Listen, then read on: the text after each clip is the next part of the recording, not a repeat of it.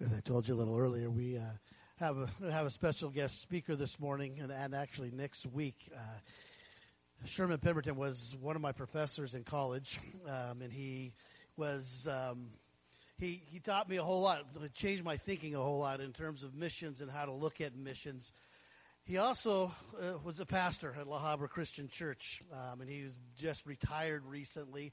And his daughter moved to town, I don't know, maybe a year ago, and she said, Hey, my dad's coming to town. He just retired during Thanksgiving weekend. And I'm like, Really? So I text him and give him a call to see if he would want to come preach for us. And so, would you welcome with me Sherman Pemberton?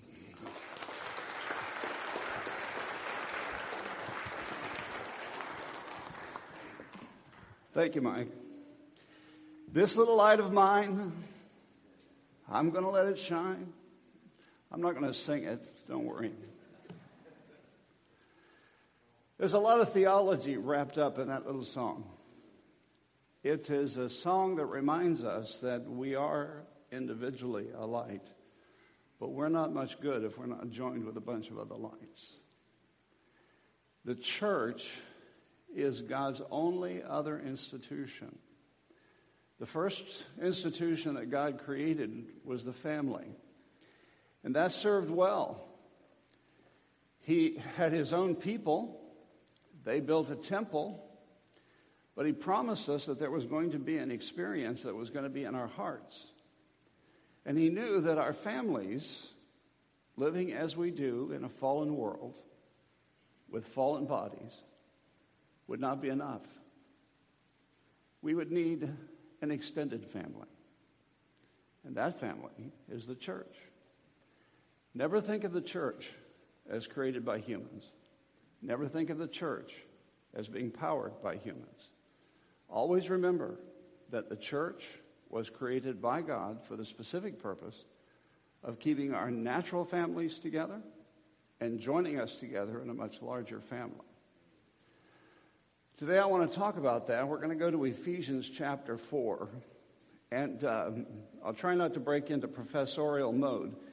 But this is, uh, Ephesians is, is um, one of the single most potent letters that Paul wrote because he did not write it to a specific church for a specific purpose. It's, it's labeled Ephesians uh, to, to, Ephesus. It was probably written to Laodicea uh, for the purpose of it being passed around to all the other churches. It follows his writing of the, of the, the letter to the Colossians.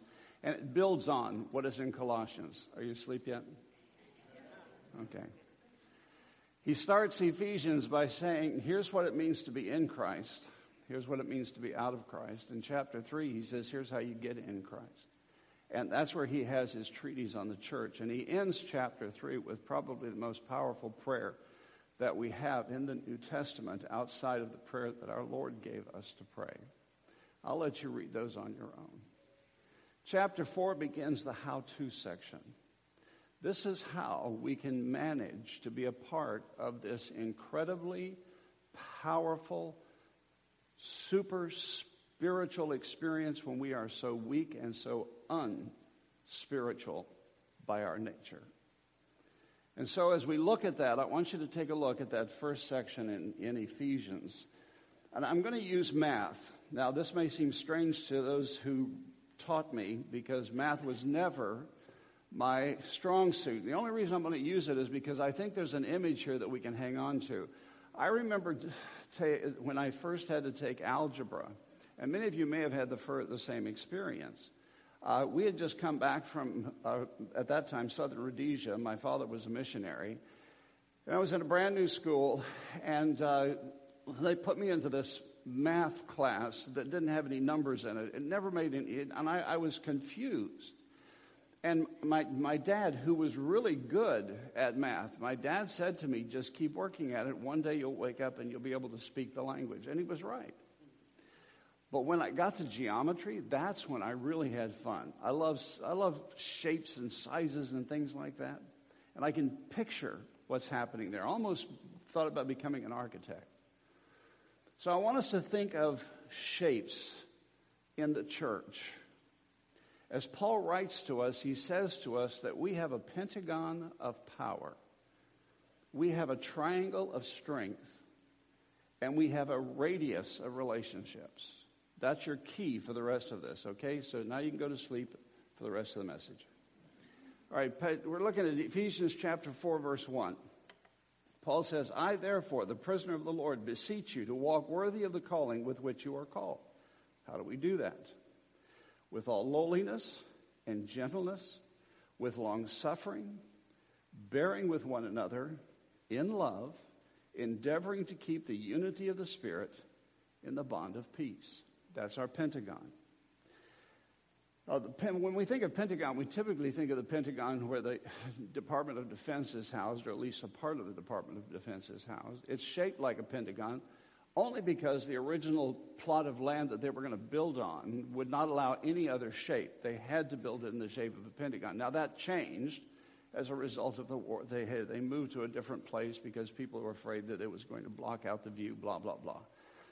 But the fact is that that Pentagon is where everything takes place in five different sections, and each section is separate unto itself but connected to all of the other sections, which is a good image for us to keep in our head when we read this list.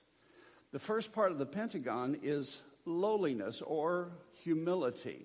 And humility is one of those things that we sometimes think of as putting ourselves down. But in fact, humility is something that we that the opposite of pride. Pride causes discord.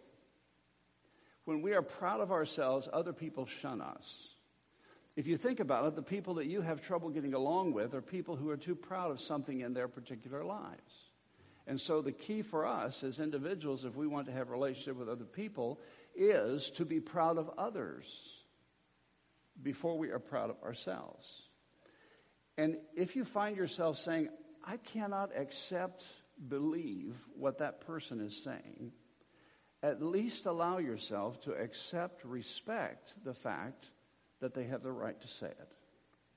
Accept, believe, you have a little circle of friends, you all agree, right? Cats are better. No, they're not. I, I, I'm not going to go into the whole cat thing because I almost got fired at La Habra for that. But we have our own little circle. You know, some people like tea. I'm not sure why, but they do. I like coffee. And I have friends who like coffee. But when somebody comes up with a glass of tea, we don't shut them out. We respect the fact that they don't have the same taste buds that we have. Good ones.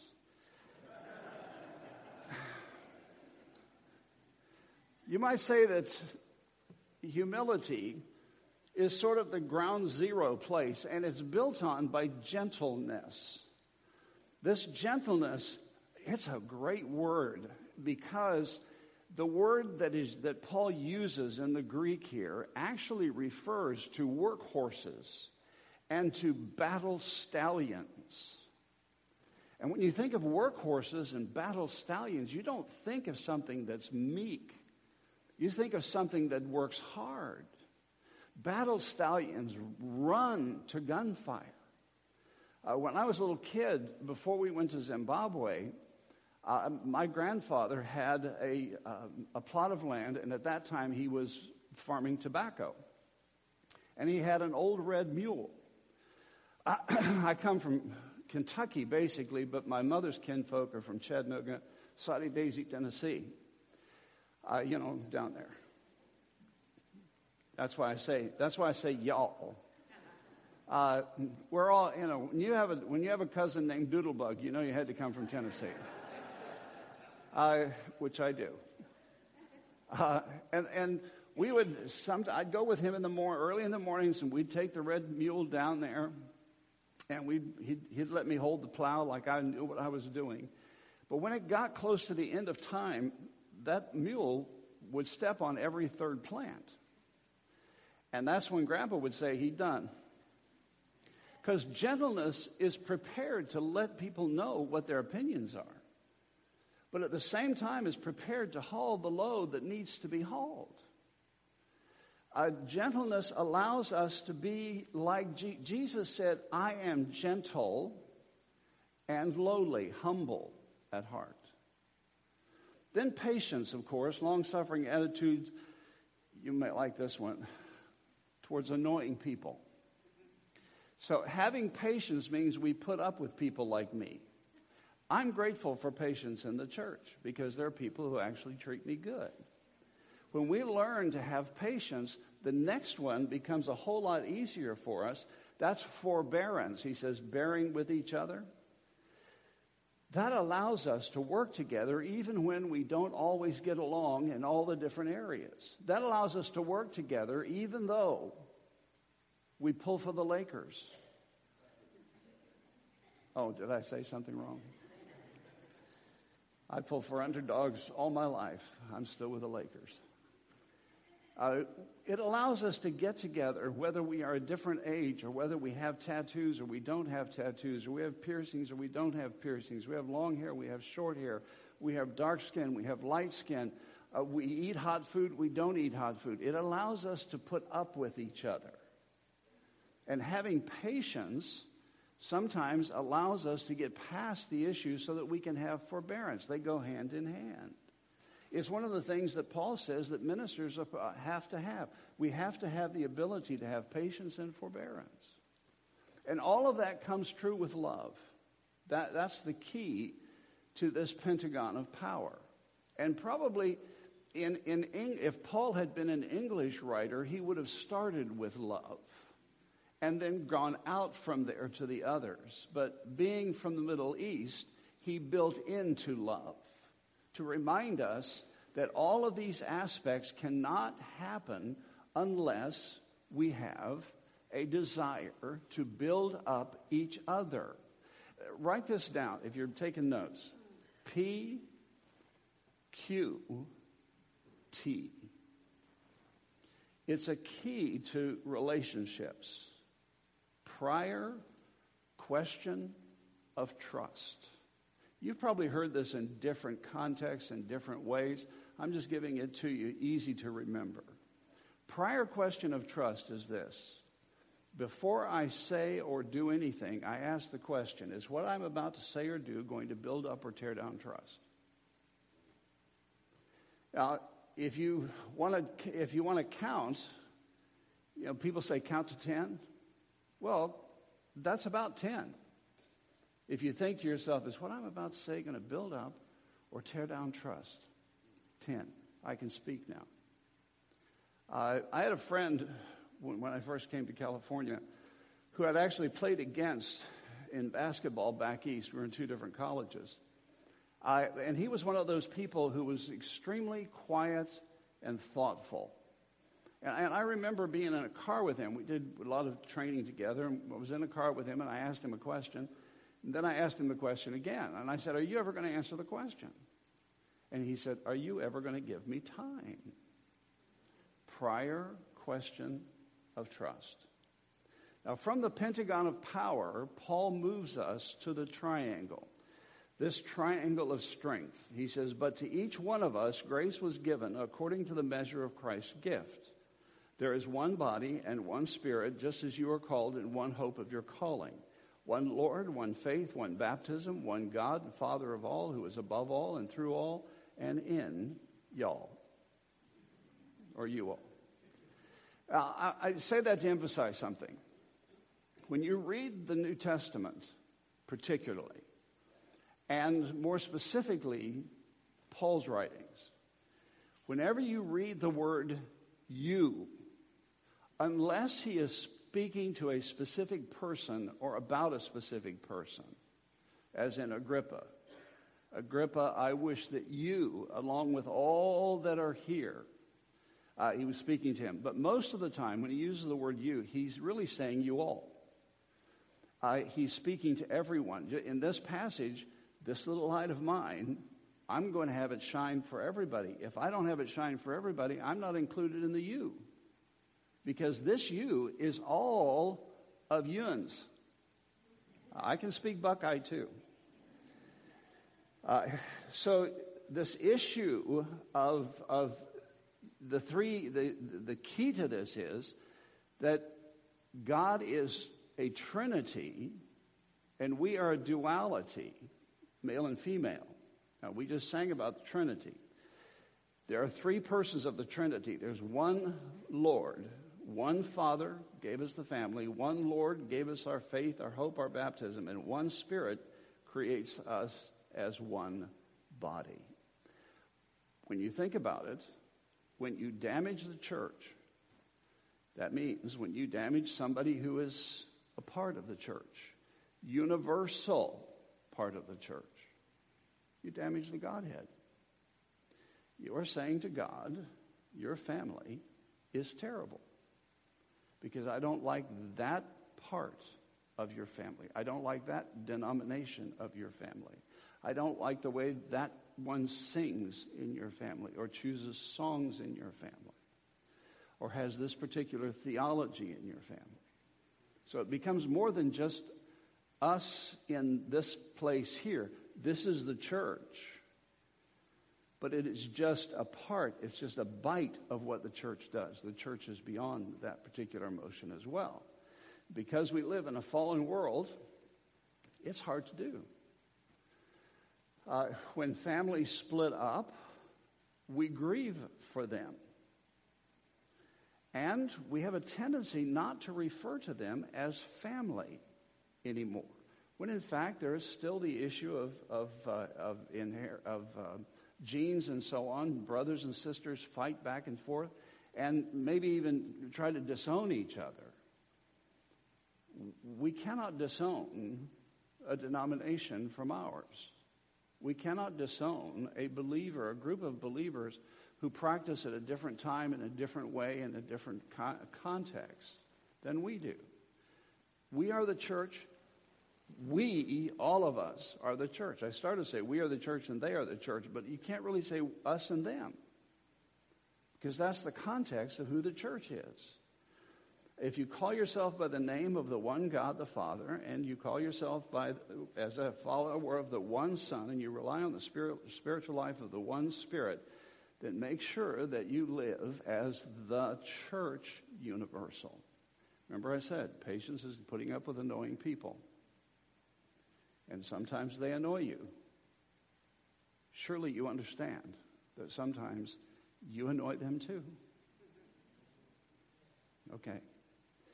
Radius of responsibility. We'll wrap this up. Uh, now, we've got triangle, of course, one of the strongest geometric figures. That's Paul puts those three together for us. We have the pentagon, have those different rooms. They all lead to the same kind of concept of love. Now we have a radius. And what I'm talking about with the radius, because it's that line that stretches across a circle, is that we're included in this process. And here's what he says And he himself gave some to be apostles, some prophets, some evangelists, and some pastors and teachers, for the equipping of the saints for the work of the ministry, for the edifying of the body of Christ, till we all come to the unity of the faith and of the knowledge of the Son of God, to a perfect person, to the measure of the stature of the fullness of Christ. Diversity in the body is intentional. We have any jigsaw puzzle people here? I, at our house, almost every holiday, we have a jigsaw. I hate jigsaws. I really do. I, they annoy me.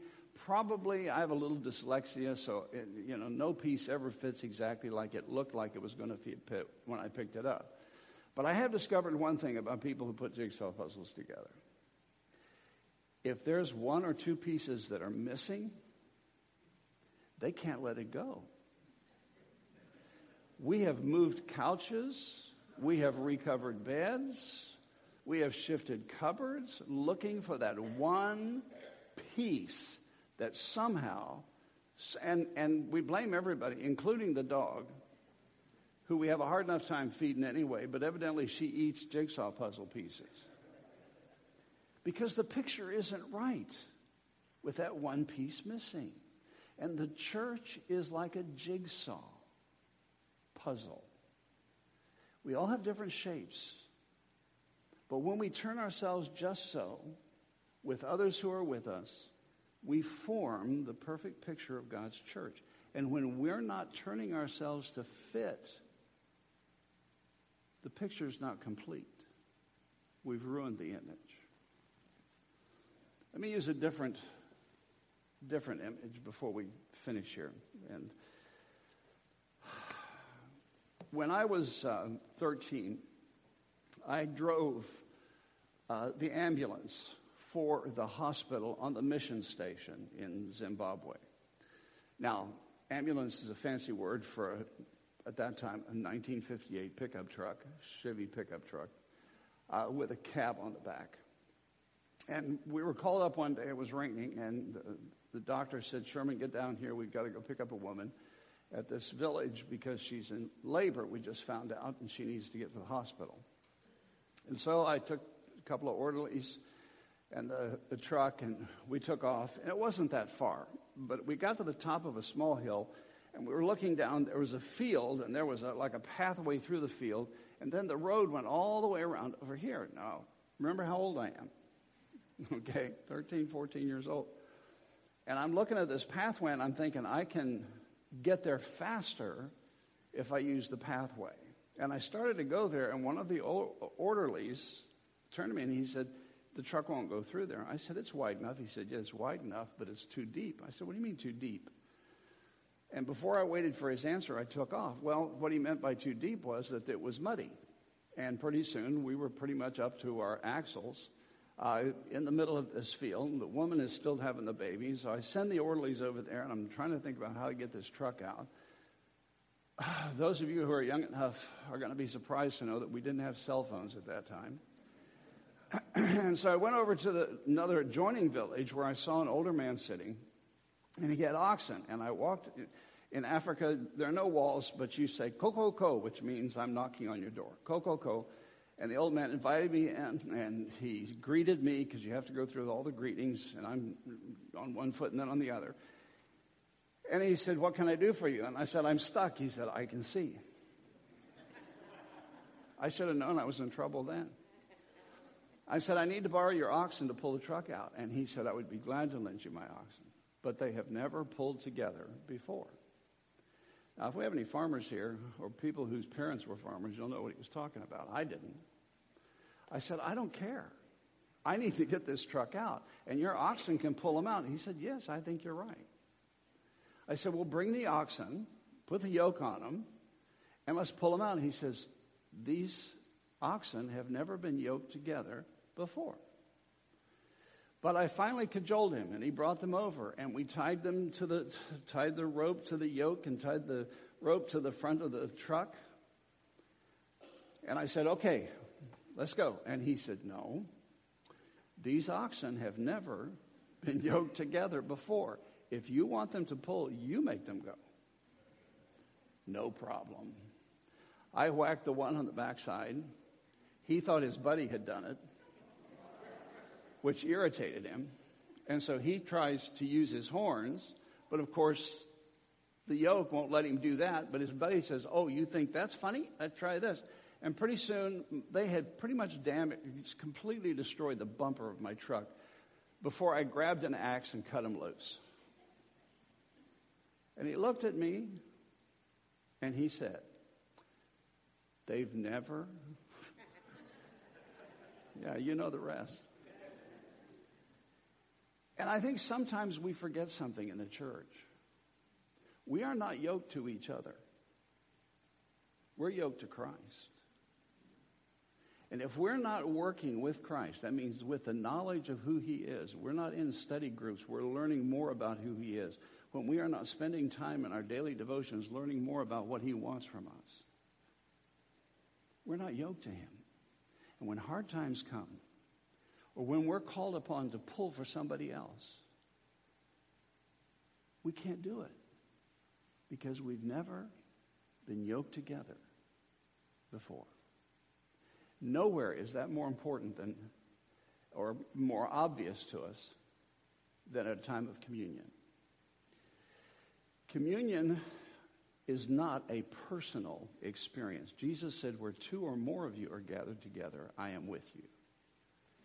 Communion is not for the individual, communion is for communing with each other and with God. This is where we are the church. This is where the issues that we have with each other are put behind us. This is where, if we need to sort something out, it needs to get sorted out. It's in the opportunity that we have to take the body and the blood of Jesus with each other, acknowledging that we all believe the same thing, because it all comes back to Jesus. And when we come back to that, everything else is small stuff. A book you written a long time ago, Don't Sweat the Small Stuff, that's the small stuff. Now, we're going to have a time of communion in just a minute. And as the body and blood is passed, take the cup, take the bread, you have some options. Maybe there's something you'd like to say to the person sitting next to you, something to encourage them, maybe something to, to let them know that you know you're annoying and you're sorry. Some people doing this. Uh, maybe there's someone else that's not here and, and you you, you need to say something to the Lord about that. Give me an opportunity and a time and a place to take care of this issue. Maybe there's somebody back in your past that actually introduced you to Jesus. And you've never said to them, Thank you. This is your opportunity to do that. And, and you can, when, when you receive the cup and the bread, you can take it right then, you can hold on to it, or you can turn to somebody else and say, Would you take this with me? Let's pray.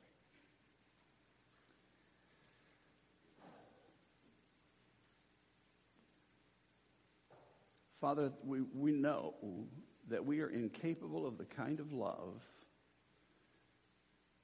that can place others before ourselves, that can put our shoulder to the wheel every time there is a need outside of ourselves, that we can appreciate the differences as annoying as sometimes as they are, to accomplish your ministry. But it's because of your love that you have given to us. We experience that now through the great sacrifice that you gave. In Jesus' name, amen.